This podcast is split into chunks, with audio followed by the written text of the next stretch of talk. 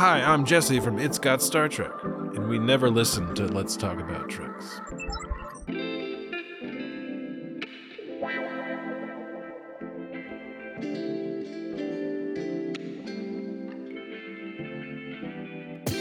Welcome to Let's Talk About Treks, an episodic review of today's visions of the future featuring Earl Grey and Jack Dorino. Welcome to Let's Talk About Treks. This is Jack Dorino. And it's Isaac here today, Yes. replacing Earl. Yes, we have Isaac here with us. Could never replace Earl, but is a great stand in for Earl. Earl has had a bit of a family emergency and has had to go out of town to take care of a family member. So let's all uh, send him prayers and well wishes and for the speedy recovery of his family members so he can come back to the fold and we can get back underway with this season. In Earl's stead, we have Isaac uh, from Unplanned. How long am I supposed to do the and part? It's 7A. So, okay. from Unplanned Trek here with us today to help us get through the first episode of the season. Isaac, why don't you tell us uh, all about this episode? Okay, so this episode is called Twovix. Uh-huh. The Cerritos ensigns must assist a caretaker on the voyage of a historically significant starship. This is the 31st episode of 32 episodes of Star Trek Lower Decks. Uh, they were kind enough to release two episodes, which means that Earl probably won't be with us for the next episode as well. I think I have uh, a good guest spot lined up for for that one. Uh, this is the 894th episode of all 896 episodes of Star Trek. This episode was written by Mike McMahan, who's the series creator, and the directors this episode were Barry J. Kelly and our favorite Vulcan director, Jason Zurek. I noticed with your counting, you're counting now 896 to be the very short Trek, are you? Does that include Star Trek Day? The Star Trek Day episode? Do we count that as an episode? Do we count Trekkies? Oh yeah, so Trekkies 3 is coming out, I've heard. But if you count Trekkies 1 and 2, then you count the Star Trek Day thing. But if not, the Star Trek Day thing was just a, it was an ad. Yeah, what so uh, correct me if I'm wrong, but last year it was like a longer thing. This was like a 20 minute episode of yeah, advertisements. You're you're correct. Or advertisements. I don't I don't want to say it. Yeah, was, oh, yeah, it's fun. Um, it was selected though because it made no reference to Prodigy, despite being about Star Trek animation. Uh, yes, agreed. That Yeah. was a little Yeah. disappointing. Uh, Awkwardly disappointing. yeah, I don't know what their plans are with Prodigy, and I don't know why they're giving so much shade to Prodigy. Although, now that I'm thinking about it, it could be a contract issue with Nickelodeon. Yeah, I kind of just thought it might be that they don't acknowledge it anymore. So if Star Trek's a big family with like 10, 13 kids, Prodigy's the one that they don't like, and they just talk about the other kids. Oh, that's okay. That's the way I looked at it. I mean, that's not okay, but it's it's interesting. I wonder if Star Wars does that. Star Wars only like the first three movies anyway. Star Wars fans, they don't like anything after it. Okay, so so Prodigy is the new Star Trek Five. fans don't dislike Prodigy. It's Star Trek that doesn't like Prodigy. This is true. Because the Jerry O'Connor thing that was put on, it was about Star Trek animation. Like Prodigy belonged at that table more than any, more than most other things. This is very true. Yeah, it's not treated well, and it's because it's been dropped by Paramount, I reckon. But we're supposed to be happy that they're doing things like that in the very short treks. But in my opinion, it's just hiding the fact that there's the strikes going on that Paramount are trying to give us. Like they gave us two episodes this week because they're the good guys. That's the way I look at it. Uh, Yeah. they're placating us. Yeah, I don't I don't like it. With that final episode of Prodigy, I was very much looking forward to season two of Prodigy to Oh, find out.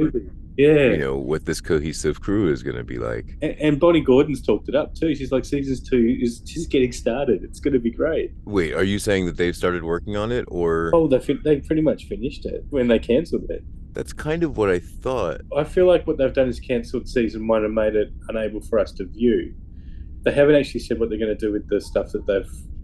Like we we don't seasons two's been done, but we don't know how it's going to be released. Wait, are you saying they pulled Prodigy from the Paramount Plus app? Yeah, you can. Yeah, at the moment you. Can't Oh, I had no Prodigy idea. Anywhere. Yeah, well, not That's legally. wild. Yeah, I think the first 10 episodes are available on DVD and Blu ray. I don't know about Mhm. the second half of the season. Oh wow. So we are, as we mentioned earlier, uh, here to talk about lower decks. So maybe we Mhm. do that instead of apparently talking about a show that doesn't exist. it was so much fun to have them all back, and what a great start to the season. Yeah, it was. Um, so we we started this episode warping into a system that they're calling Portello, but in my head it's became Portobello. So I'm Hmm. just going to say that we we warp into the Portobello system on a classified mission. Uh, hopefully, Ooh. everyone's hoping that there's no Romulan neutral zone involvement, Mm-hmm. and uh, and we have Boimler doing his holodeck waste removal, and the hydrogen girls are hanging out. I'm glad to see T'Lyn back. I wasn't sure we were going to carry that moving forward, but it's good to see her continuing as a member of the lower decks uh, team. I am confused about her rank because it seemed like did she have uh, not to jump forward too much but to Hmm. jump forward a little bit did she have one of those Maquis badges on originally and then got changed to a different Maquis badge I thought so too, but it might not actually mean marquee. It might mean non Starfleet or that you haven't progressed through the academy. this should have been what O'Brien was wearing when he was on the Enterprise Yes. Is it what he wore on DS9? I think his was a little different it was more chevron like Ooh. instead of a slash Hmm. but I could be wrong I've been wrong before I might be wrong again in the future He is the most important member of Starfleet, so we should get this right. he is indeed Yeah. to hear some fans tell it, he is the murderer of most of Starfleet and also the creator of most of Starfleet because people think that when you go through the transporter, it destroys the Oh, original yes. and then creates a new one. And you know what? That's correct today. That's a very good segue for this episode. There's a phrase that keeps coming back through this episode, which is really amusing. Uh, it's one that you mentioned actually during the episode description, and that is the phrase of historically significant. Mm. Like it keeps coming up again and again and again. The first mention is when Ransom says that the promotion for Boimler is going to go through. Relax. You'd have to screw up in a historically significant way to mess this one up. Yes, and how good a piece of narrative is that? There is so much, not just Star Trek, but historical narratives where everything will be fine unless something bad happens. Yeah, And you know something bad's going to happen, right? It's just like, of course.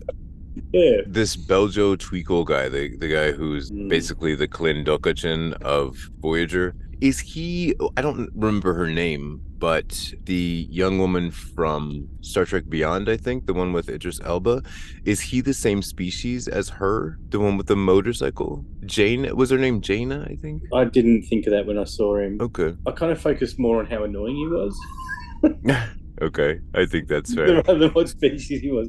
Like, he, he was a bit like Boimler, Okay. but without the charm. Yes.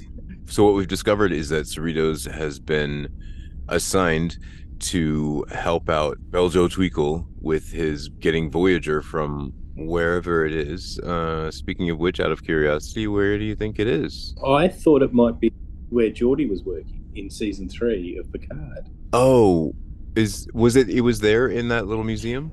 It was um, when Oh, uh, Seven of Nine was identifying each ship at one point to Jack Crusher, and she went, you know, that one's oh, right. yeah. So I was trying to look for signs that it was the same uh, space station that Geordi was working on, but I, I couldn't find anything to confirm or deny it. It didn't seem to be the same. It had like a, it had one of those like Archer space dock type of structures around it, or at least one of them. I think several sticking off from several sides. I don't think that the Fleet Museum had that. Hmm. It was just like the circular pads everywhere. I guess Voyager is a ship and can move from place to place. I've heard this about it. Yeah. How awesome is the Voyager music used at, in that opening as well? Yeah, It's just perfect. And it made me actually think does Voyager have the best music? I think Voyager has perhaps the most heartwarming and inspiring music. Oh, you haven't watched Enterprise. Oh, um, I've tried. that song is inspiring, man. Everyone says that. Everyone loves that song. I am an outlier because I'm I I think that I like the theme song for the Mirror Universe Mm. of Enterprise better than the regular theme song. Oh, everyone does. The actual song from Enterprise is both the best and worst song ever before. simultaneously. I don't I mean, understand how. But I feel like again, my memory is not 100% perfect, but I feel like that song had won the previous year on American Idol. oh, because originally it's a Rod Stewart song. Right. And then I Yeah. think Russell Watson did it Yeah, uh, yeah, right. for American Idol and then it became the Enterprise theme song. I wonder if they're on the same network. I think they were. Come to think That of it, that would make sense then. Yeah. Why don't we do this really quickly? Why don't you tell us about the other project that you do that's not this one? Oh, sure.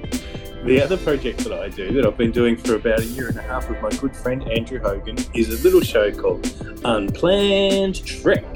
And what we do is we take a, randomly selected episode across all of Star Trek canon, but we don't review it, we don't analyze it, we're just looking for certain things and giving votes and medals away. So we're looking for love, we're looking for fights, we're looking for animals, um, and and we're looking for people to die. And if any of those things happen, we award points for it. So find yourself your unplanned trek now on the Treks and Trekkers network, if I'm not mistaken. That's right. So we've been um, working in collaboration with the guys over at Shuttle Pod Show. So that yeah, that's a bit of fun, and you'll actually hear them coming on our show from time to time too, as well as vice versa. We've been lucky enough to be involved in their episode episodes, and I've been looking at some of the old TOS episodes and asking us to present some quiz questions. Yes.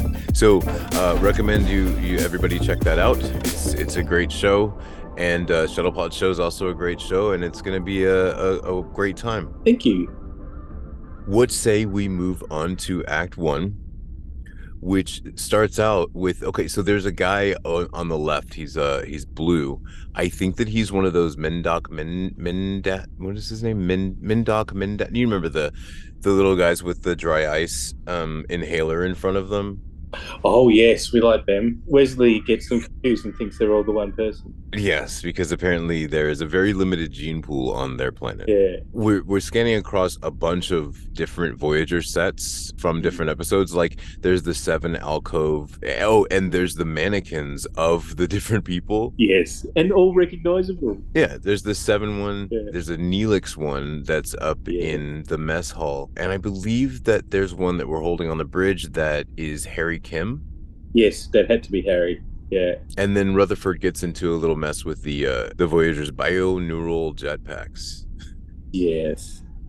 Um, I did enjoy Ransom talking about how It's Voyager. got freaky. and and as we move on, there's a little talk about Tuvok and whether his quarters are austere. Hmm. T'Lyn has this concern. I'm not really sure that Tuvok's quarters are all that austere. By which I mean in comparison to everyone else's quarters. It seems like people in Starfleet don't have like a lot of sense of like decoration and stuff. Uh, it seems like everyone's quarters are pretty austere.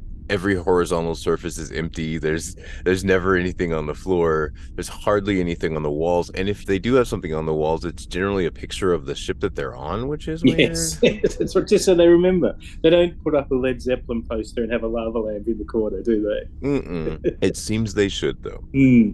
Going back to um, Ransom, I loved how he also used was it timber, his eyes wide open, or, or one of those to describe the situation. I thought that was great that that he had parsed and understood the meaning of the words. I really appreciated the fact that he was doing that because you know when that Darmok episode originally happened 8 billion years ago, Hmm. I was very keen on trying to figure out what the things meant Hmm. that he was saying, trying to gather it by context clues, sort of in the same way that the Next Generation crew was trying to figure that out. Dorino, the language study. That's that is that is the factual statement. Billups at one point mentions that you know just as they're about to use the transporter with the orchid petal on it, uh. Billups mentions that he had a dragon when he was a kid named Fiddlesticks. Hmm. They're really drawing out this whole idea of him living in what basically amounts to a Dungeons and Dragons world. Yes, in my head canon, it's the same world as in Strange New Worlds, the Eleusinian Kingdom. Oh, sure, the Elysian Kingdom. Yeah, It's not a stretch, really. it reminds me of the planet where everyone was losing their memory as well. Now, this is ironic, but I can't remember that one. which Star Trek's that from? It was uh, Strange New Worlds when they left the guy behind and had to come get him. Oh yeah, yeah, season two. I, I sort of identified for some reason with uh, T'Ana when she gets all upset about like why is everyone trying to tell me about their pets all the time? Yeah, I get it too. When people find out you're from Australia, do they mention other Yeah. Australians and they're like, "Do you know?" Yes, they do. But the thing is, it's really bad when it, I do. Like, Oh. Don't ask me that. Yeah, I know them. yes, of course. but I, I just pretend that I do know them, even if I don't. Like this, um, this person's staying with me. They're from Australia. I'll be like, oh yeah, they're my brother. yeah, no doubt. and the thing is, the other person will back me up anyway. They'll go, oh yeah. Yeah, absolutely. The, the the thing that annoys me more than that is more like, oh, you're from Australia. I love New Zealand. Oh, That that, that happens from time to time. okay. They're in the transporter room with and it turns out that only one pattern is beaming back from Voyager to the uh, Cerritos. For a little while, I was confused as to how the whole Orchids got on the same ship, but I realize now that they transferred ships. There's like two plot lines in this episode. One is the transporter thing, and the other one is the Voyager getting freaky stuff. Right, so that happens on the Voyager, and the transporter stuff happens on the Cerritos. Yeah, true. Voyager is largely not used in the actual Tuvix bit, isn't it? Everyone's ma- materializing on on the Cerritos. Yeah, so we've combined T'Ana with Billups. Uh, it, the most unlikely combination I would have thought of. I, I would have expected more like front level characters to mix first. What do you mean by front level? Our prime characters on this Hmm. show are are the main four, which I guess are Mhm. technically five now, right? You got uh Tendi and Rutherford and Boimler and Mariner. And then your second level characters are like Shax, The captain, yeah, ransom. yes, ransom, and then there's like their support staff, which it would include like T'Ana and Billups and Lundy, and Mhm. um, wait, is his name Kovath? The the the Darmok guy, the the til- the child child of Tom Tamarian. Oh, yeah. I actually don't know what his name is. Um, And the um, counselor. yes, Migleemo. Yes, I would have no chance of saying that word. so I kind of put like T'Ana and Migleemo on like a third tier. Yeah. The plot line sort of comes out of the lower decks of the lower decks, if that makes any sense. Yeah, it would be like Lieutenant Carey in, in Exa- Voyager. yes, exactly that. hundred percent. So where are they going? Oh, Is everyone just headed to Earth together? I'm, yeah, yeah. I, I don't think they actually say it, but I think from the end where Voyager is back on Earth, we can Mhm. assume that that's where they were intending on going. This makes sense. I appreciate Mariner for just driving home the fact that Janeway straight up murdered Tuvix. it's it's maybe the first time that I've heard uh you know someone on screen admit to the idea that yes Janeway did indeed murder Tuvix. I also really like that Captain Freeman goes, "I'll just find out what Janeway did," Like, Oh, it- yeah. which is absolutely plausible, and there's no reason why everyone in the fleet would know how Voy- Voyager handled the situation. This is true. And Mariner finds this macrophage uh, hiding behind some of the bioneural gel packs. I had almost forgotten about this, but this was uh, an episode. I think it was was it called Macrocosm or Macrophage or Mm, yes, you, you um exceeding my my immediate knowledge there. Okay. So that that episode sort of reminded me of there was an episode of uh, Star Trek Those Old Scientists that used to horrify me as a kid. I believe it was called Operation Annihilate. It's the same one where we find Sam Kirk dead Right. and there were right. these like weird flappy creatures that were kind of similar that would fly around and land on you and kill you. right. Uh, so that's what these tactacian macrophages reminded me of. I think these ones are different. I think the, these ones are like small viruses that have mutated. They're the Teenage Mutant Ninja Turtles of bacteria. They are. They've been dancing around in the goo. They're probably like pizza. And if the universal translator was working, they'd say cowabunga. Uh, especially when they get the Borg implants on them. How good is the Borg influence on everything in this episode? Yeah. Um. When they go on to the salamanders, Yes. uh, which were for some reason animatronic. What do you think the animatronic idea behind the salamanders are when they're in their display? Do you think they just do the like same little moving around that they do? Just lift a head and look up to the left. You know, just a little little flex to make you think that they're real. So what I need now is I need a scene of Tom Paris and Admiral Janeway doing a tour uh, of the Voyager ship and uh, and coming across that display. I would like to see their reaction. Would they acknowledge it? I mean, those kids haven't been acknowledged for a long time. Like Prodigy. But right, yes, we've prodigied the whole the whole warp ten thing. I, I really enjoyed that specific reference placed in this episode, though. Like, Lower Decks is for the fans, right? Yeah. And seeing like all these little Easter eggs, how could you have a Voyager display episode without touching on Threshold to some degree? I mean, it's almost up there with Tuvix for the most talked about episode for for bad reasons. You know? Yeah, for sure.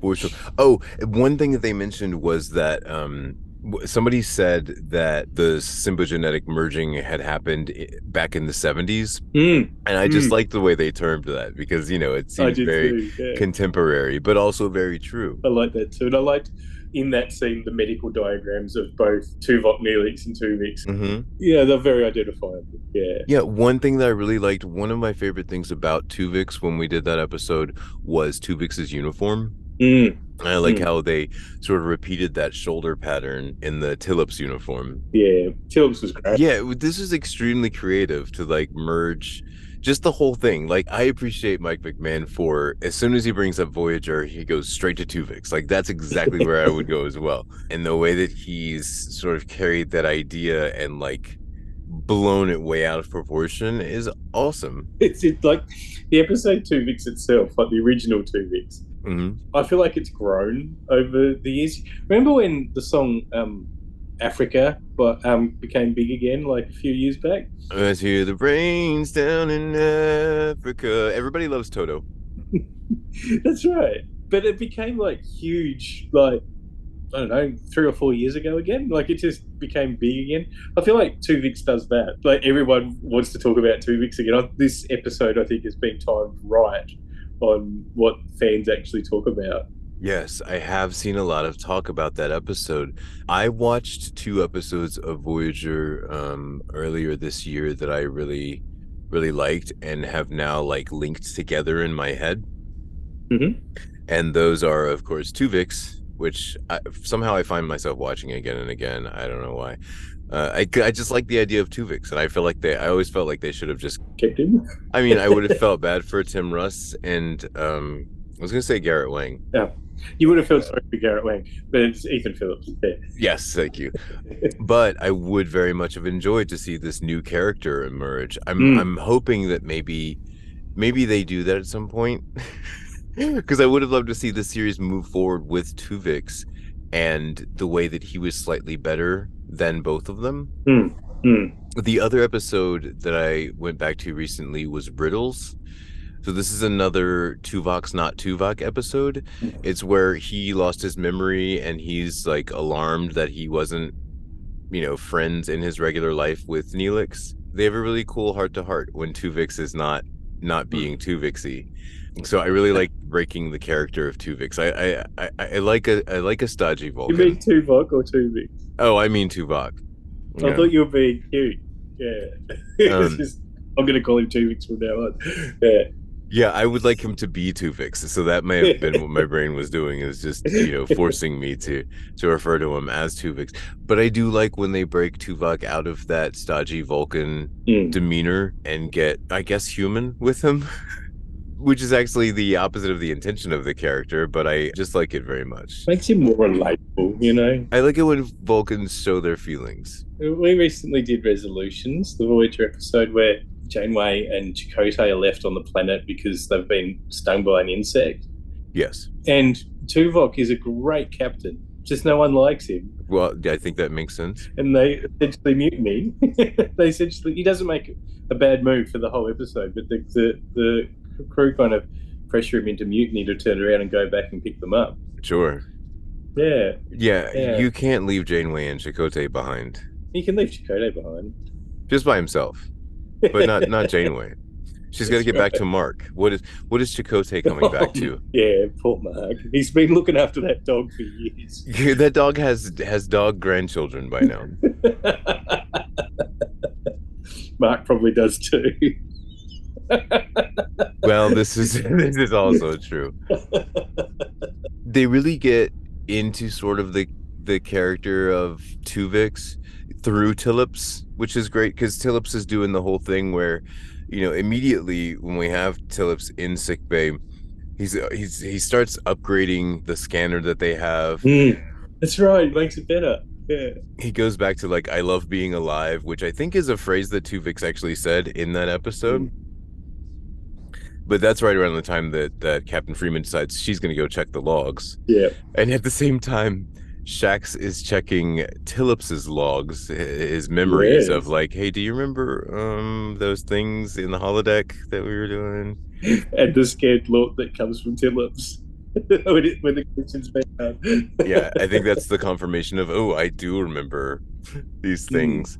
this might be the right time to bring it up, considering where we are like located in this scene. But this episode could have really been enhanced by the use of the Doctor. Oh, thank you for mentioning that Yeah. because I didn't understand why we made that omission. Hmm. Because what else would be the purpose of installing holo emitters all throughout the ship?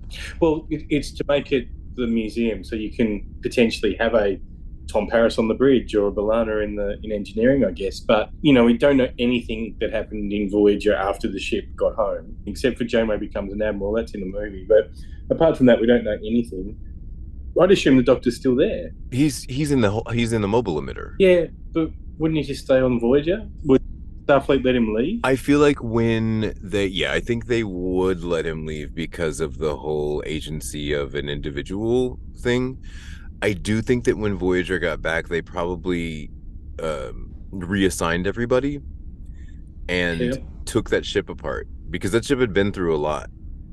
And it had Yeah. like Borg stuff, you know, it had, it probably had a whole bunch of, you know, rubber bands and glue and paper clips holding stuff together. Seven years hell. It had a lot of shuttles though, still somehow, and I'm sure it came Yeah. back with a full complement of photon torpedoes because Yeah, right. they were just self-replenishing, I guess, along the way.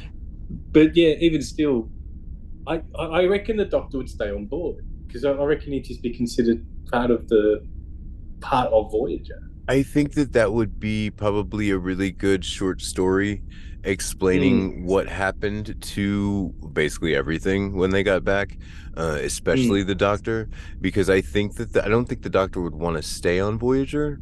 I, I would imagine that he would want to go and try to have a, a life.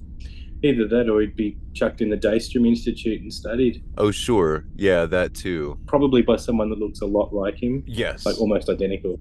yeah, probably Zimmerman would want to study him. Yeah, I don't know that he would necessarily allow it though. But you they actually so we've we've actually proven that you can copy the doctor. So maybe they could just do a copy of him. The reason I say that is because at one point the doctor woke up 300 years in the future on some alien world. That's a copy paste, isn't it? It's Yeah. not. It's not a um, return to factory settings one. Yeah. So it seems to me like they should be able to just duplicate him. Hmm. Although that's also another like ethical moral issue of like now there's two of me walking around. Do I really want two of me walking around? Am I okay with the fact that you copied me? It happened to Harry Kim. Now this is tr- this is also oh yeah, I forgot about that. Harry Kim is not Harry Kim. That's why he never got promoted. He's actually some guy from another universe. Yeah, you can't promote a guy from another universe. That's why he's ensign. Oh, now it all makes Yeah. sense.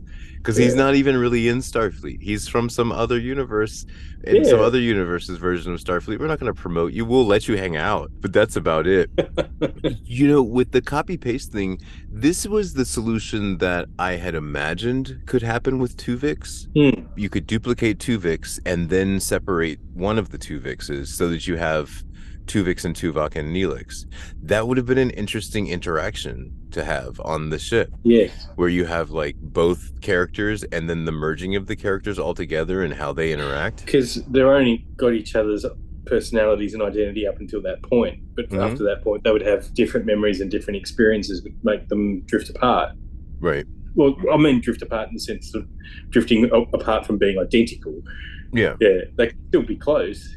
I don't know how I'd get on with a hybrid of myself and Neelix. God, Who would you most be okay with uh, merging with and, and becoming a new being with? Oh, sure, in the Star Trek universe. I reckon Saru. Oh, okay. Now, now my question is why? Saru's like like all the good bits of being a Vulcan with having empathy and understanding. Huh. And the walk. Yeah, you got to do the walk and the hands. Yeah, that's right. I get a better walk and I'm probably a bit more emotionally capable than I am now. Not, not that anyone asked, but I think if I were going to merge with someone, first I was thinking data, but I don't know if that would even Mhm. work. Interesting you say that because when you said merge with someone, I was wondering if you meant in the data Tasha Yar kind of way Oh, because they merged. they did merge. Absolutely.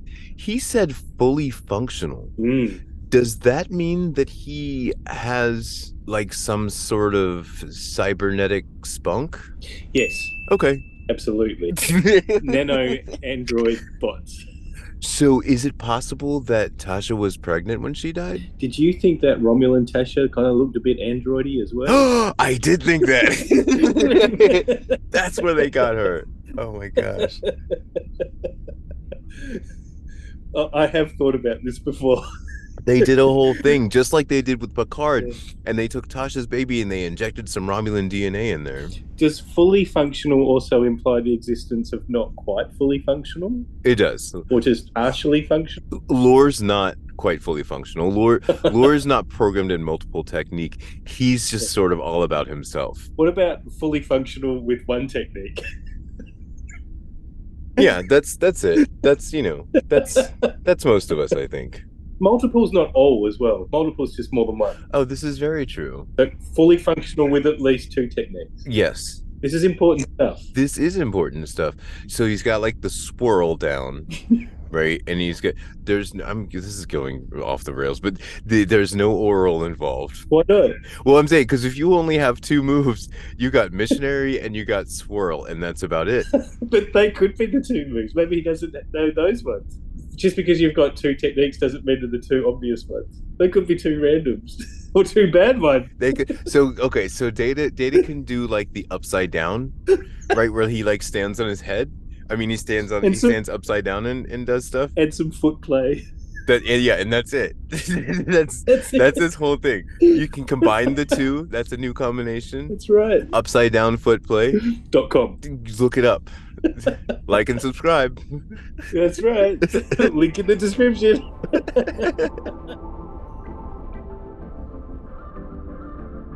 So Tillips has discovered this whole murder thing that he's expecting and calls Migleemo, Hmm. who's like, Yeah, I'm gonna come and do some counseling for you. But then Tillips has built a transporter in their quarters. I don't think that's it. You've got to a room, but you can transport from anywhere.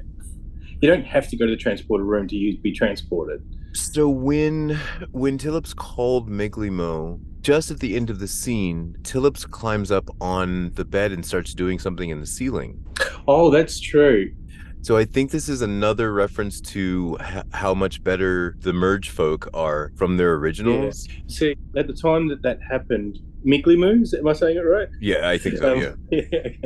Migleemo says something along the lines of "Don't do anything in out of self care," Uh-huh. and you see the character going up to the roof, and you think that they're about to hang themselves. That, that, that's what I thought you were supposed to think, Oh. because that's the exact thing that he was saying not to do. But it wasn't actually explained what he is doing with the ceiling, which could be to rig his own transporter or or, or something like that. It's interesting that you, you that your brain went so dark with it. I, I thought that's what we were supposed to think, though. went straight to uh comment below was having a good day. Not a call for help. I'm doing fine. let us let us know what you thought um the borg alcove is on apparently The Borg alcove. yeah one would think that you would power those things down like as soon as you got back like w- another thing is that like i kind of expected them to have taken voyager kind of apart Yeah. In fact, there's an episode where Seven wanted to take all the alcoves apart when all the kids left in season seven, except Correct. for Icheb. So Yeah. she's like, "Well, we can get rid of all the alcoves now." And Icheb's like, "Hey, come to farm." Is there a reason why they have to have that design? Couldn't they have just done like a you know how like we used to hook up data to like just like uh, like a fiber optic cable? Mm. Mm. Like is there any reason why they have to have like the whole alcove with like the laser light and all that stuff? Is it just like design stuff? Do you think 7 has like a sense of like Borg design and like that's why they built the alcoves that way? Was that because it doesn't seem to me that it would be necessary to do all of that. It seems like a lot to do.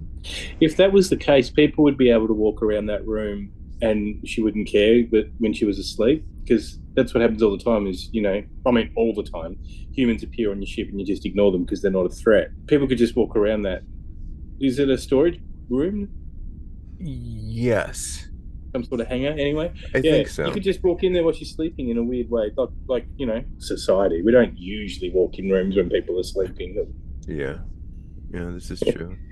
Do you think they have to plug in or is this like a wireless charger? this is 90 stuff so this is before bluetooth and stuff it's Uh-huh. yeah it's like it's like those really thick batteries you need six of them you know if one goes flat the whole thing doesn't work Where do you think the port is for 7 to plug in? yeah, no.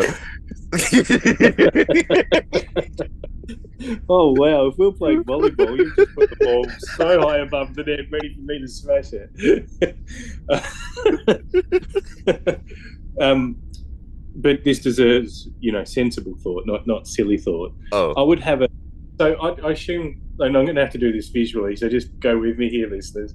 So you- you're standing up in the alcove, and you Okay. kind of your head goes. You're looking straight ahead. I'd imagine that it would connect to the back of your head, and kind of keep your head there and clasp. oh, that's why her hair was like that because that's where her plug was. That's my new head canon. I mean, I don't know Brannon Braga very well. Well, what we do know of Brannon Braga is standing right there. They were an item, weren't they? At one point, I think Jeri so. Ryan and Brannon I think that they were an item in Brannon Braga's head, but I'm betting that it wasn't so much so in Jeri Ryan's head. Me and Jeri Ryan have been a thing for years. Right. Yeah, we we've been we've been we've been in a relationship for the longest time. So have me and Brannon Braga. They both blocked me on X, by the way. It's like a whole amalgam of oh, I don't think I I don't think I'm gonna call it that. I I know what this guy is like. This guy's like, yeah, I'm gonna do my X thing from you know that I've had the domain name since before domain name. Like if you have the domain name x.com, you clearly like you you got it like when the internet first started. Or you paid for it. Like, there's no way Oh, that yeah. the Beatles got the Beatles.com before somebody else, right? This is they true. bought it, you know. there's some people on Google who have like, and I I met one of them, like you know, not to toot my own horn, but I met somebody who two, two away. who whose whose Gmail address is just their first name, and it's like a common first name. It's been a while since I I knew them, but he had just his first name, and it was just like Bill at gmail.com. I'm like, what? like, how did you do that? But he was apparently part of like this beta testing team Mm. when they were first starting up Google, so that's how he got this amazing name. Damn you, beta shift. Yeah. I had um, Isaac at Starfleet.com at one point. You could buy your name at Starfleet.com for a while, but I think that's kind of folded. Yeah, I forgot about that. They they did shut Yeah. that down. That's because it was part of the whole Star Trek website, the worst website on the history of the planet. Like there's there's nothing on there. Well, okay, so what's on there that's of value is like stories that like articles that Star Trek fans have written about how Star Trek is a part of their lives and like how it's Mm, helped guide right. them or helped comfort them, etc. And then the rest is just complete trash. Right. Like there's just nothing there's nothing of value there to me. Like even the store that they have on there is is a little bit worthless um to me because like you just go to Amazon and get all these things and you don't have to and you can get like next day shipping. Mm. I don't know how you feel about about shading actual Star Trek properties. I don't want to I don't want to go too far on that, but it's just really a useless website and I just can't I can't mention it often enough. I, I mention it every chance I get.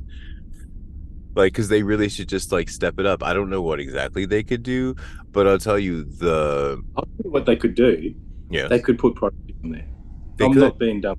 Like if we ca- if it's not available anywhere, why not just put it somewhere like on, on the internet that's easy for people to access and watch? you know I hear it's on the internet somewhere for people to access Mm. and watch Mm. if you're Mm. okay with stealing cars. Yes. and and your FBI guy watching what you download. Right. Fortune favors the bold. There's some merging here in this episode. A couple of them I was a little confused. at. Captain Dr. Friendlyman! That is not the combination I would have chosen, but an interesting combination, and I do like the mm. character. Again, these ca- even in this episode, these merged characters that they've created, I would like to see them continue moving forward. I would love to see a Doctor Captain Doctor Frigleyman. I actually would would like it if they had kept like all of the merged people together Yeah. and just like move forward with the series. Well, for like half a season or something. Yeah. But did you notice that that merged character still said something food related? It said something like, "Let's get all the other yeah, scrumptious some yeah, officers." exactly. I. And I'm like, yeah, it's fantastic. It was a nice touch. I actually liked how this was going. Uh, one hybrid that I was confused about was Shax's yes.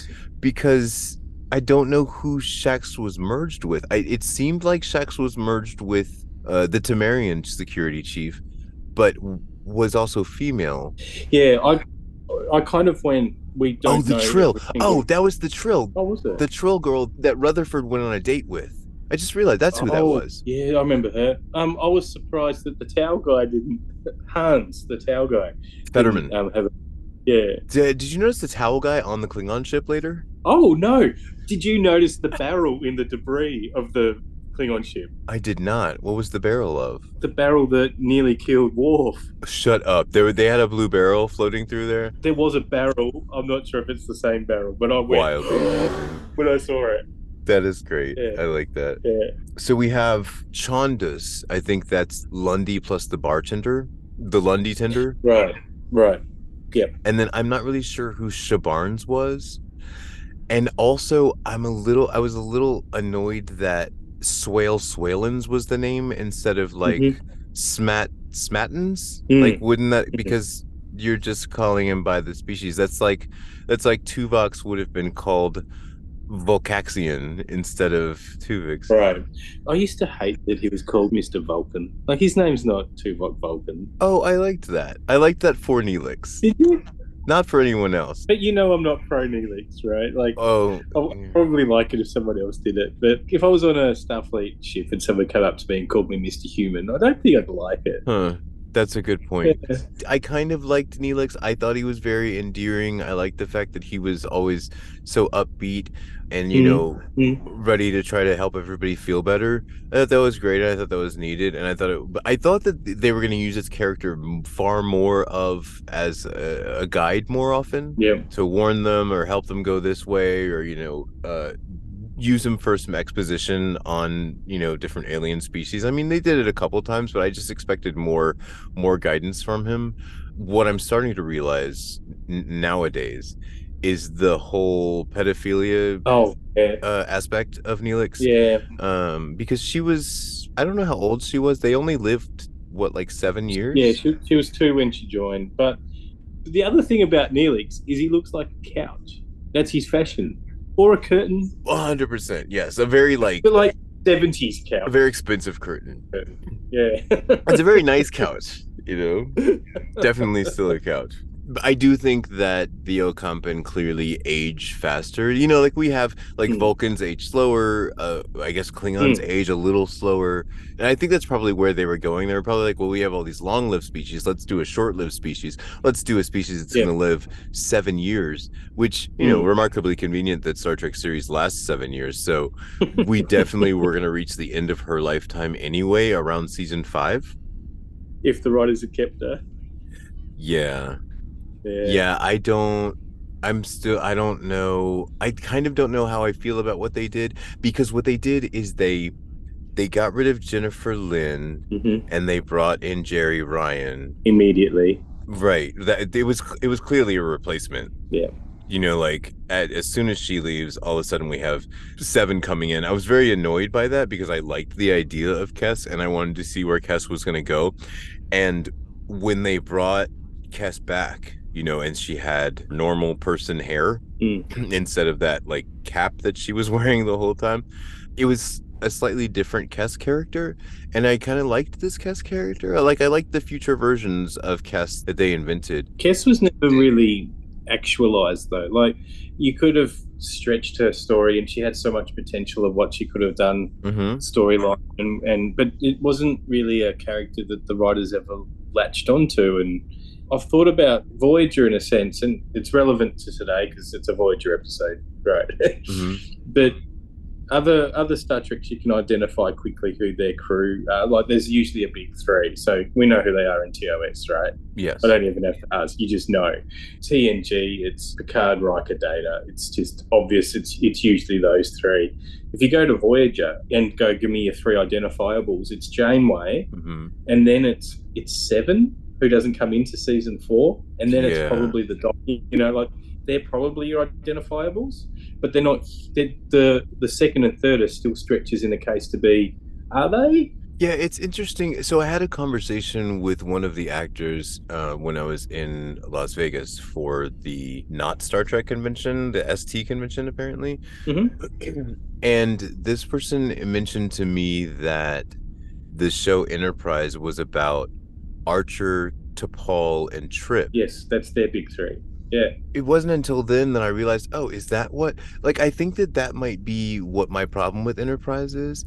I don't think they're the most interesting characters. I don't think I like the, mm-hmm. the relationship between Trip and T'Pol seemed shoehorned. Oh, I actually, dis- I actually disagree. Like, it didn't seem, you know, not to put too fine a point on it, but like, it didn't seem logical to me Oh, yes, I agree with that. that T'Pol would be into Trip. I, I agree that they don't fit together, Mhm. but I think it was written well. Like it wasn't like Worf and Troi, where it was just suddenly done.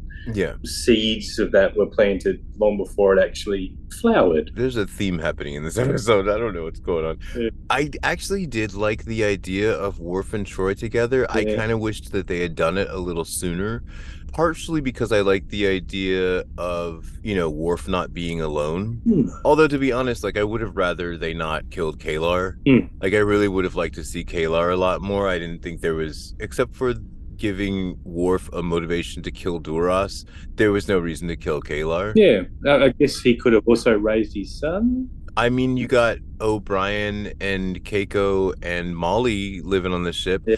I would have preferred that structure had been K'Ehleyr, Worf, and Alexander. I think that would have been really Mhm. cool. Yep. Big loss there. Although, anytime I think back on that scene of Worf and Troi together, I feel like it's not the, it's not, that sprang out of parallels, right? Because he got that idea because in another universe they were like married, right? Big time. And like that, Troi found it hard to believe that there was a reality where they weren't together. So that was certainly present there. But it didn't ever feel to me that they were doing that to give them a relationship. It felt like this is just building to the series seven finale, Ah, okay. where the, the Troi and Worf relationship was a key part of the present and the future scenes. Yeah. Even though she wasn't in the future scenes. Oh yeah. She died in between. Yeah, because because never date a Worf.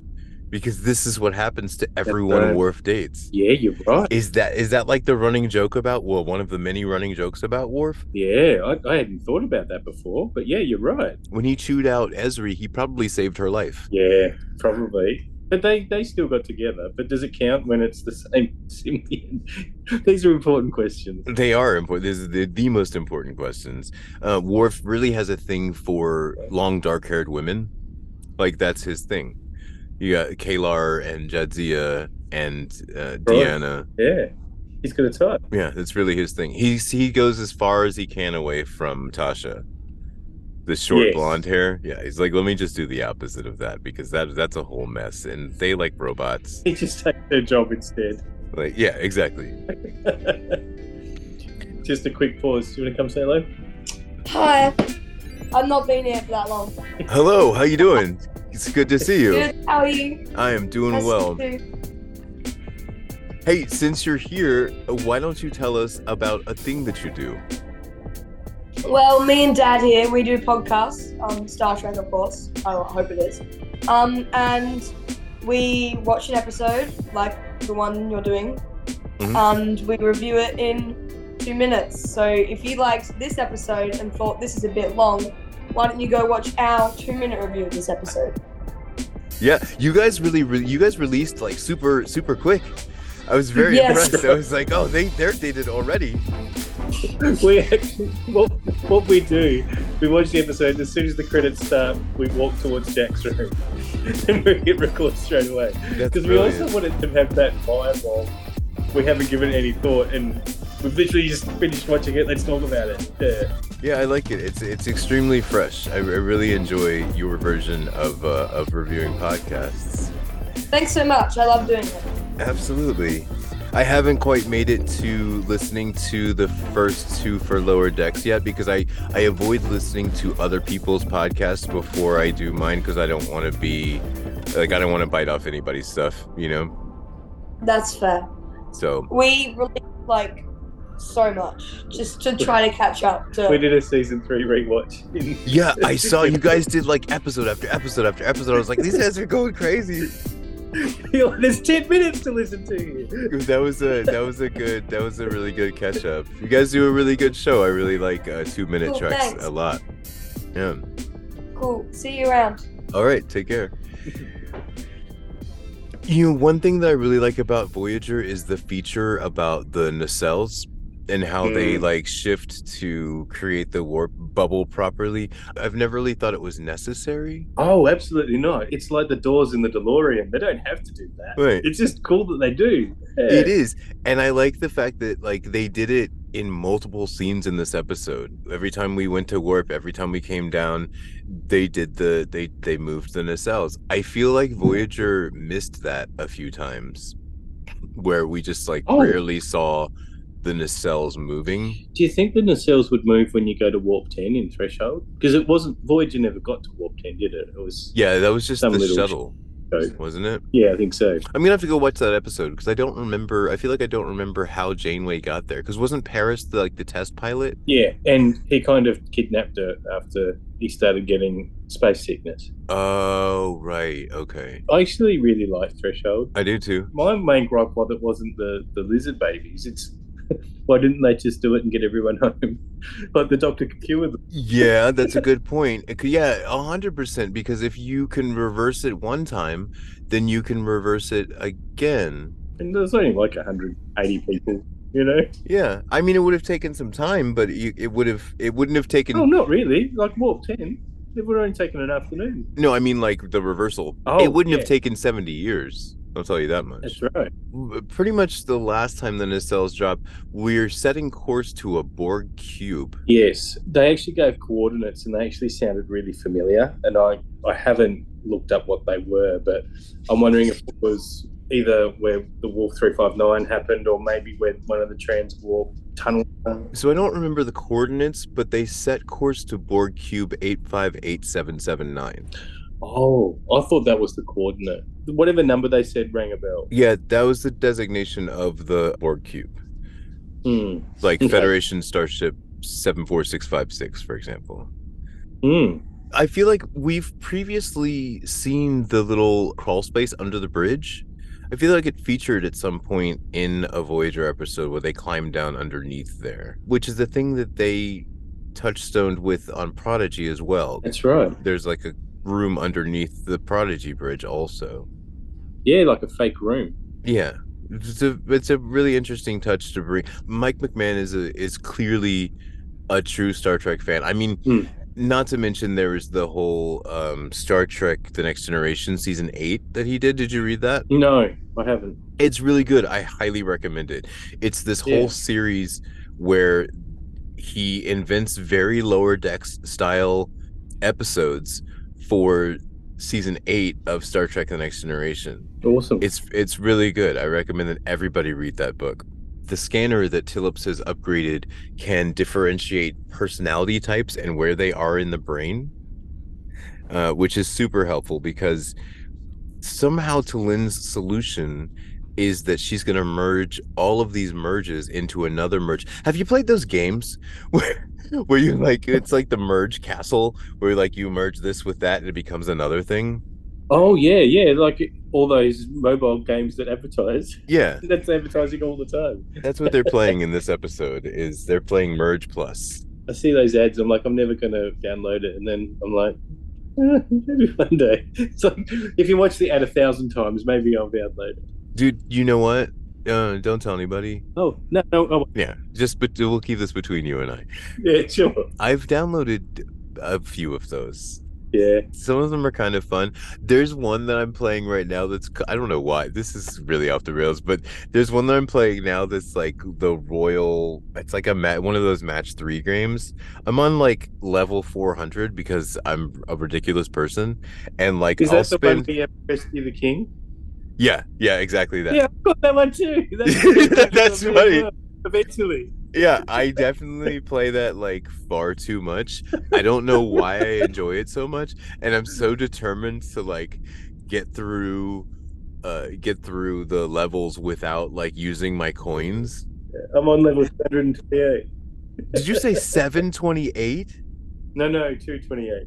Oh, okay. All right. Yeah, Sometimes I just like when I'm laying in bed and I should be sleeping, yeah. I'm like just playing this game. I don't know what it is. It's not that great. It's not that exciting. No, you're Like- right. But yeah, I'm on level. I'm on level. I'm on level 392. It's it's ridiculous. Like I don't know why. Like how many levels do you think they have of this thing? Like it's just go on that- forever. there's only one way we can we can really find out. Really, Oh, you just got to keep playing. That's right. Well, this has been Isaac and Jack's talk about mobile gaming, uh, where we discussed the merits and the demerits of the mobile gaming sphere and uh, how great uh, Royal Match is. Thank you for And how joining us. advertising actually works. Secretly, we were being paid by Royal Match to to shill for their program and their software. Mm, please enjoy Royal Royal Match. Match. dot com slash let's talk about treks for a trial offer. Like, subscribe, and commit. Don't forget to use our discount code. LTAT fifty. So these holograms. It's I mean a really Mm. convenient plot device that they've installed holo holo emitters all throughout the ship, but I don't feel like it's a new idea. Was I feel like there was a ship that had that. I may be thinking of novels. There's actually one that there's one that I'm on now. It's called uh, To Lose the Earth. It's um they there's this whole series um, it's called Project Path. I think is it Project Pathfinder? Uh, no, Project Full Mhm. Circle is what it is, where they take a fleet of ships back to the Delta Quadrant.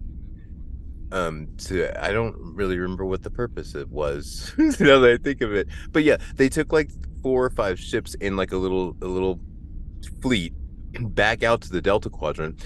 Um, one of those ships is the USS Galen, which is crewed entirely by holograms so that is sort of an idea that has carried forward into this episode where there's you know holo emitters all over the ship i can't imagine the purpose of having holo emitters all over the ship without having holograms all over the ship which is exactly what we parlay into so we've got like Hmm. Yeah, uh, true. chaotica the clown who wasn't a hologram Yeah. so my understanding was that Mariner was a lesbian, but I'm I- I thinking I that think she might be pregnant. yeah, apparently. Yeah, Apparently Yeah. she's she's more more pan pansexual because yeah, this kiss with Michael Sullivan, that's his name, right? Michael Sullivan? yeah, yeah. A stereotype name. That's that's what it I mean, come on now. Montgomery Scott. Let's start there. you have a Scotsman named Scott. Scott. I mean, your finger is also glued to your nose because that is exactly what that is. I also like Boimler's solution about being son of Captain Proton, and I Mm. would like to see him revisit that Holo program where he's son of Oh, Captain Proton. yeah. That, that's that's such a backdoor pilot. In fact, or could just be um, Crisis Point Part Three. Maybe he could Oh, be it could. Captain Proton. Ooh, I like the fact that you created a backdoor pilot for this episode, son of Captain Proton. That's great. but it's also not a backdoor pilot because it could be used in this existing show. Yeah, it's a backdoor subplot. Yeah. The episode, I don't know what it's called. Is it the thaw? The one with the clown where like Janeway argues fear into a corner? I, I couldn't place the clown to be honest. I actually wondered Oh. if, if if it was a next gen character at one point. It's actually one of my very favorite episodes of Voyager. There's a creature that's he's not Q like, but he does Q like things. By which I mean like transport you into like a post-apocalyptic horror of a courtroom kind of thing, and you have like Uh. all these monstrous like people, you know, laughing and pointing kind of thing, sort of like that courtroom from from Q Yep. it's a really great episode. It really highlights and showcases Janeway. And the best part of it to me is that there's basically a character that is representing fear, and that's this clown character that we see in this episode. And Right. Janeway resolves this episode by just talking to this character and she ends up arguing him into he she ends up basically arguing fear into a corner and diminishing it just with her determination. It's a it's a really good episode. I do think it's called The Thaw. I'm actually going to look it up right now because you you- you should watch it. Well, while you're doing that, I'd just like to point out that's kind of what she did to two Tuvix. There was a poll. Someone put a poll on Twitter the other day asking Yes. whether she was right or wrong, and when Yeah. I hit no, I was shocked that like 80% of people agreed with what she did. The Enterprise episode Similitude is very similar in ethical structure to Tuvix. Tell me about it. Uh, There's a Trip clone that's grown for the purposes of keeping Trip alive, Ugh. and then we kill the clone to keep Trip. I don't know. I mean, I don't know Enterprise very well. I might have to go watch that. It sounds kind of interesting. Don't skip the credits. I will definitely skip the credits. I just can't get. I just. I've tried to. I've tried three times to do a rewatch, of, or or a watch, I guess, of the series, mainly because I want to get. I want to get the whole story and then get up to the mirror episodes because I don't think I hmm. realized that it was basically a different show for those hmm. mirror episodes. Like I thought, I assumed that it was you know just like you know Discovery or anybody else that we just went over to the mirror universe. I hadn't realized that they broke from the entire hmm. story and just went to a different a whole different plot line. And I think it's really interesting. I want to get to it naturally though. Every time we get to the part where somebody's basically like harpooned to the hull, oh yes, Yeah. I can't I don't know what it is about that whole concept where I'm just like I I uh, number 1 I fall asleep. And then number 2 I'm like what? Like? I just I can't I can't move forward from there. I can never get past it because like when I when I go to the next episode, all I'm thinking about is wait, what? He's harpooned to the what? Like it just doesn't it just it really doesn't make sense to me. It's I don't I don't think it no, that's not it. I don't think it's that it make it doesn't make sense to me. Like I get the mechanics of it, I get the idea behind it. I think that the characters don't seem real to me in this time. I don't know. Like th- there I don't I really don't know what it is about that. But I get stuck right there every time. And I'm just like, what is this? What's ha I'll defend it a little bit by saying Next Generation doesn't start till season three. Like, if you're watching Next Generation in order and we're new to it, you would find it really arduous going through season one and season two. That would be really tricky. there are Enterprise diff- hits the sweet spot, but it does take a while to get there, and it just isn't as big or maybe as impactful as Enterprise as Next Generation was. But season three and season four are really, really good trek, but you got to get there. I do feel like Enterprise was robbed. I do feel like they should have done seven seasons, and I think that they really, really flourished in those final three seasons and made it like more compelling for me to watch. I'll agree that the Next Generation season one can be a little difficult, but there's some important oh, stuff oh, in very difficult. Oh, there's not much. Oh, well, there's one one zero zero one zero zero one Yeah. that ends up paying off several times. That comes back like later. It comes back in Future Imperfect. Um, it comes back in uh, uh, Future Imperfect. Cause and Um, effect. Correct. Um, another one in season one is Angel One. That's the one where we. That's the one with. Oh no, that's the that's the uh, gender reversal role. Hey, it's Mrs. Unplanned Trek. How you going? Hello, it's it's great to see you. I'm doing wonderful. I'm doing phenomenal now that you're here. nice to meet you. I've heard all about you. You as well. I find myself going back and listening to your layered choir more often than you would believe. That was fun. It is it's it's one of my favorite parts of Two Minute Trek. I love hearing it. It's better than the rest of the I uh, I combined. I don't know if you heard it, but I combined uh, you into a uh, a commercial for Two Minute Trek with Jack. That I that I really really like. Explaining what we do. Oh, and- that's and your so cool. in be famous. Lucy's our ticket out of here. So good. So why, why would you ever leave? oh, I mean, I don't mean out of here or, or out of here. I mean, Lucy's success musically will, will be our ticket, oh yeah. you know. Oh yes, absolutely, Yeah. Yeah. absolutely. I can't imagine you wanting to get out of there because who doesn't like walking upside down? It's got to be the best part. It could be that we're walking upside down. Maybe that's what it is. Exactly. is. Yeah, I don't know if you know about Tasmania, but the story is that Tasmanians are so inbred that they have two heads. I've never heard that. So, So- we often show people the scar where we had our other head removed. Ah, got you. So we we refer to the rest of Australia as the mainland, and Mhm. mainlanders will call will go, yeah make that joke. Oh, where's your other head? And, and they and they're from Tasmania. Yeah. Because Tasmania has a small population and it's an island. Yeah, Yeah, but so we're- they're- we're about- They're all criminals, though, right? well, On the right. mainland. Oh, some of Yeah. us though. Tasmania was a pretty big convict population too. We, they but sent the worst ones to Tasmania. yeah, well, Oh, it's very odd. Okay. Yeah, we our population in Tasmania is like half a mil.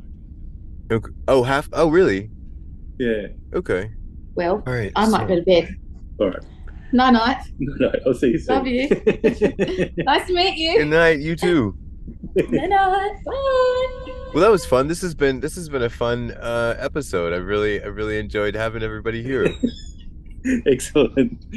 Where are we up to? we are rolling in on the on the home stretch of this episode. Um, the scary clowns are, are disappear. The scare. Mm. Okay, the clown disappeared in the most scary way possible, with like basically his knife at Boimler's throat. Yes, yes, timing being the essence here. Yeah. There's a there's a new exhibit going up on Voyager when it gets to Earth. Is it at Starfleet Academy or at Starfleet headquarters? Yeah, everything's in San Francisco. Why is there a huge they just happen to have a huge open space they can fit an entire starship like in the middle of the grounds? And where was it? I guess they removed it by the time Discovery got back there. Yeah, I guess like you know, the next exhibition comes in and Voyager gets thrown, or you know, put in the Louvre. Or... I wonder if they have like a rotating exhibit where they just Hmm. like change out the ship every once in a while. Yeah, It's got to be a very similarly sized ship though. maybe a Stargazer. Oh, that's another one, by the way, from season one. Is it called The Battle? Oh yeah, The one where they bring back the Stargazer? yeah, but not a great episode. Was that our first? No. No, that was our second Ferengi episode. Our first Ferengi episode was the Tkon Empire one. That's another thing that came from season one. There's a lot of things in season one that they really should have gone back to and didn't. Oh yeah, absolutely. It's a Star Trek thing. I'm still stuck on the Tkon Empire. Like, how did we do a whole Tkon Empire, and then later we did the Iconian thing, and we didn't mention that again either? Like, those are two That's right. amazing things. Like, you're telling me that there's this society that's been around, that was around like thousands of years ago, that could, you know, create this lifelike hologram and had a, a vastly spanning empire, and yet we only found one planet where they exist. Hmm. Something ha- like and something so- something happened like a long time ago in the Star Trek universe that I don't I don't know, but it, there's clear indication that there were some civilizations and then something happened and those civilizations all went away and because we're all now most of us in the in the galaxy are around the same level of technological advancement or we're gone. So like you know like once you've reached a certain level of technological advancement, it might be a good idea to stop because if you go too far your whole civilization is going to disappear. Yeah, that's right. You get to a point, a tipping point where you're actually going to extinguish your your planet and your race. Yeah. Yeah. It's almost like another um what do they call that? They call it a uh the singular it's not a singularity. It's like a hurdle What? Okay, so I'm thinking of something else. Wordle. Um, Star Trek. I am thinking of Wordle. Star Trek calls it. Star Trek calls it like warp drive, right? Like the warp Yeah. drive is like the dividing line. For us, it's uh, for like for the the way scientists talk about it is like there's some hurdle we have to get past, and we just don't Hmm. know what it is yet. I kind of thought it might be some sort of allegory about don't advance too much. You might lose your humanity. Oh, yeah. Yeah, that's probably true. Um I humanity doesn't sometimes seems to be less helpful than it thinks it is. Though. Not in Star Trek though. Like humanity, like infinite diversity in infinite combinations, as long as it's human. Ah, Yeah. that is a good point. Yeah. That is a really good Yeah. point. Even the Borg is like technology over humanity, and they're the enemy. No, that's a really good point. Yeah, the more techno you get, the the worse the worse we we think about you. Hmm. Hmm. Oh yeah, and we we're okay with seven. The more human she gets, and the less implants she has. My main problem with Janeway and the Seven relationship is that she's never asked Jane if Janeway has never asked Seven if she's okay or wants to change. Seven could be leading her best life. You know, she was kind of perfect as a Borg drone. Hmm. She experienced the same thing that Jack was experiencing, which is that like singularity of purpose and perfection of you know living and she probably would have lived longer like i feel like the borg probably you they can extend their lives you know with all that techno stuff on them Do you think she would have lived longer and prospered, or just lived longer? she would have done both she would have been incredibly vulcan as a borg she was incredibly vulcan as a borg actually That's what she got on the Tuvok. Oh yeah, yeah, absolutely. Um, I was a Hmm. little bit alarmed about these promotions, but we are in season four. I don't know how long Lower Decks is supposed to last, but I imagine Yeah. it's got to end when we when we get to Commander. It's got to be over, right? Because we can't be Lower Decks anymore. Yeah, it's kind of by definition that if, if these four crew members are the ones we're following, that they can't be promoted or can't be promoted too high. But saying that, are we replacing them by adding this Vulcan ensign in? I'm wondering. I do wonder if T'Lyn is the camel's nose in the tent of the new lower decks. like we can move our lower decks crew up in ranks. You know, like move Freeman and Ransom off. Can you imagine Mariner and Boimler as first officer and um because it's two it happens it just so happens to be two officers that are command command division officers. That's and there right. just happens to be an engineer and one scientist. And i wonder if we could just like we could run this ship ourselves and they go do admiral stuff. It is again the crisis point kind of stuff is leading up to leadership, really, isn't it? It's oh i would like to do a future i'd like to see a future like a dip into the future episode where like we have mariner and boimler as captain and first officer and then tendi as chief science officer et cetera et cetera Hmm. yeah, that'd be cool. Like a flash forward, maybe for the or a, yeah, a final season that's five years ahead or something. What also the thing about T'Lyn that she mentions during this episode is that her whole point was to prove that she should be reinstated to the Vulcan fleet. Yeah. So can you remember the lower decks episode, which had the Vulcan crew and the Klingon crew? I do, yes. Yeah, I think that's that's her first appearance, and she was the one that was going crazy by Yeah, by, like, by she is things. losing it. Yeah, that's right. so she, um, since then, she's she's obviously been moved to to Starfleet and beginning her career here. I imagine that eventually she's gonna not want to go back because it's gonna seem like really boring to be over there. Yeah, yeah. Like I guess it's like how Spock always chose to stay with the with the Federation too, and and T'Pol. You know, she could have left from various times as well. I feel like I have a vague memory of like maybe they probably Yeah, wouldn't got- accept got her because she was a couple. Oh, she did.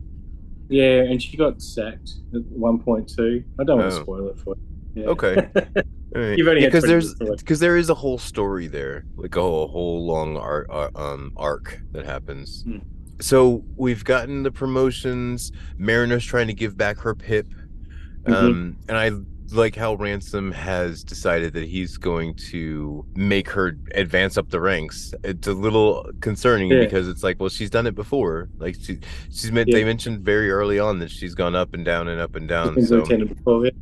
Oh, also, like, didn't she say uh, when Ransom when when she like knocked on the door, I think he went like ho ho or something, or like he's he's equivalent of Oh yeah, he was like, yo yo. yeah, that's it. Yeah. Love it. Yeah, Ransom love- is love his is is definitely a bro, a 24th century bro. Yeah, Uh, I like the chant. We've we brought the chant back, the lower decks. we did. Oh, and then the second chant was no mysterious threats, no mysterious threats, which is great. Um, and then finally we are back to this Klingon bird of prey. yes. I always think it's really great when we do a lower decks of a different fleet. Yeah. You know, of like the Klingon or even the Borg. The Borg one was wildly amusing from I think last season. But now we culminate this lower deck scene with the destruction of the bird of prey by a ship that looks familiar to me. Did it, I've watched this episode a couple of times to try to, to glean this. So I thought it was the same shape as Peanut Hamper. So that was my first thought was that it's Peanut Hamper, who who I think in the last episode we see Peanut Hamper decided that she was going to go to the wall and get assimilated. That that was her exit out. Yes. But if it's not Peanut Hamper, I think it's William Boimler. oh, So it had one life sign on it, and I don't know if an exocomp counts as a life sign. Uh, So yeah. if it doesn't, my money would be on William Boimler, who's in Section 31, presumed dead by everyone in reality, but I think is still alive. Yeah, we we saw that because we saw that he had Mm. been he had been killed by a flood of neurozine gas, I think, into his quarters, which is like an obvious like yeah. So someone used someone's taken you. So yeah, he is in section thirty one. Section thirty one has like what super wild technology. I don't know that Hmm. A one man ship fits the aesthetic of section thirty one. Do we know what the aesthetic of Section 31 is, though? Like, has that really been established? It's kind of mysterious, it's kind of dodgy, it's kind of not what, not that. Piece number one of the aesthetic is they go black. Yeah, This ship is white. yes. So I guess if you were like really trying to like hide that you were section 31, you'd want to do a white ship since they generally do black ships and black uniforms and all that. I, I keep trying to think of what it is, but I really feel like the shape of that ship seems very familiar. I thought the shape was peanut hamper. The thing is, though, there's nothing really to compare it to to say what size that ship is. Is it really small? Is it peanut hamper size? Or is it actually quite big? I couldn't tell you if a person could fit in it, for instance, or if, if they could, or if you could fit an eight ball table in there, or if you could, Yeah, it was as big as a Formula One track. I don't know. But, that's a, that's Yeah. a good point as well. but yeah, they were my two contenders of who's in that pod that can destroy things very quickly.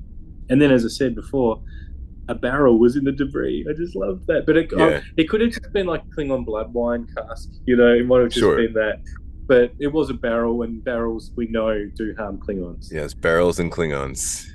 That's right. He was trying to play Donkey Kong, but that didn't work out. So I enjoyed this episode, especially as a season opener. I liked going back to Voyager. Voyager is not my number one show mm-hmm. of Star Trek, but I do like Voyager a lot. And it turns out as time goes on, I end up liking Voyager more and more when we revisit because it makes me go back and watch stuff and think about it more. And it's growing on me more now yeah, right. and I was glad that I could identify every little piece of anything that they put. That's that's kind of what told me that I like Voyager more than I think I do because like I was able to quickly identify every little thing they brought in, even the macrophage thing. And they weren't deep cuts. They weren't just the obvious things that uh, Voyager were they? You know, They they were deep cuts, and they, they were deep cuts, and I like the fact that we went to the most important one and made that the structure, which is the whole Tuvix thing, and like expanded that whole Tuvix thing and explored it and discussed it. I thought that was great.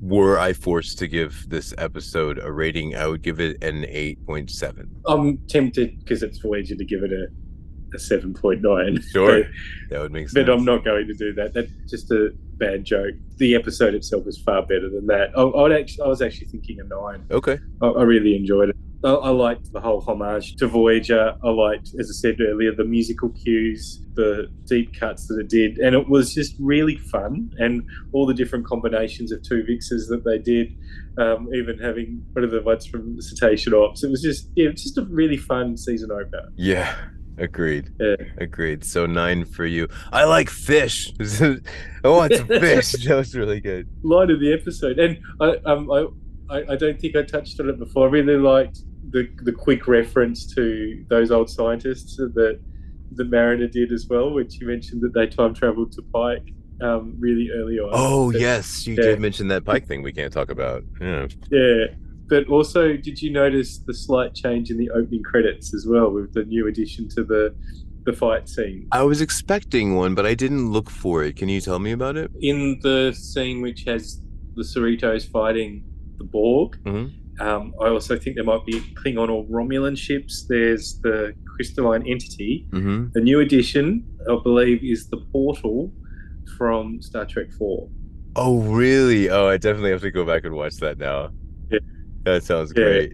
Oh, that was a good Yeah. eye. I'll, I'll have to give credit to uh, my son Jack for that. He, he watched it and he went, "Oh, Star Oh, Trek wow. 4! That Okay. was his reaction, yeah, No, which made me pay attention. thank you for joining for this episode. I really appreciate you coming in and helping helping us out and uh, and taking care of uh, Earl's keeping Earl's seat warm for him while he's away doing very important work.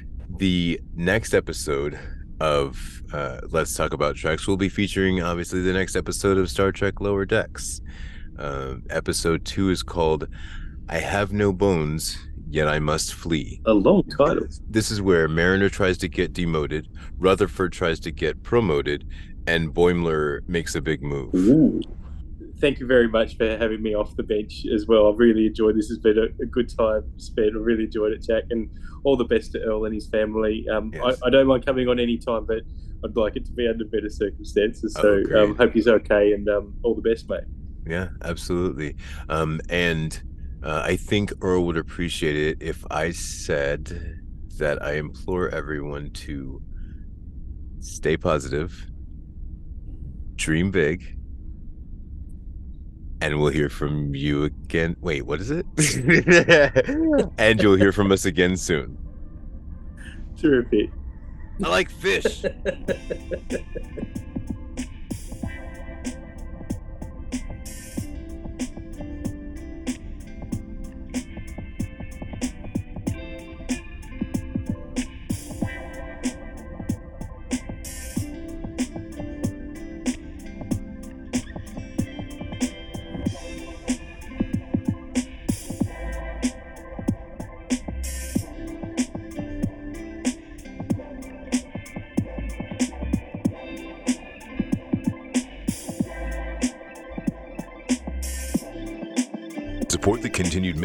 show through patreon.com. Let's Talk About Treks is a production of Anodyne Relay supported by the Star Trek fan community of listeners like you. We review the copyrighted works of Paramount CBS's Star Trek team, of whom no copyright infringement is intended. You can reach us via email at email at letstalkabouttreks.com. You can leave us a message at area code 202-804-6312. Our producer is David Moody, and our writers, Jack and Earl, are on Twitter as at Trek Stalkers, and would greatly appreciate the obligatory like and subscribe from wherever you're listening now. We record on Lenovo computers with Zoom, mix with NCH Mixpad, and master with Cockos Reaper. Our intro, outro, and interstitial musics feature samples from Awakening by Waterboy from Pixabay.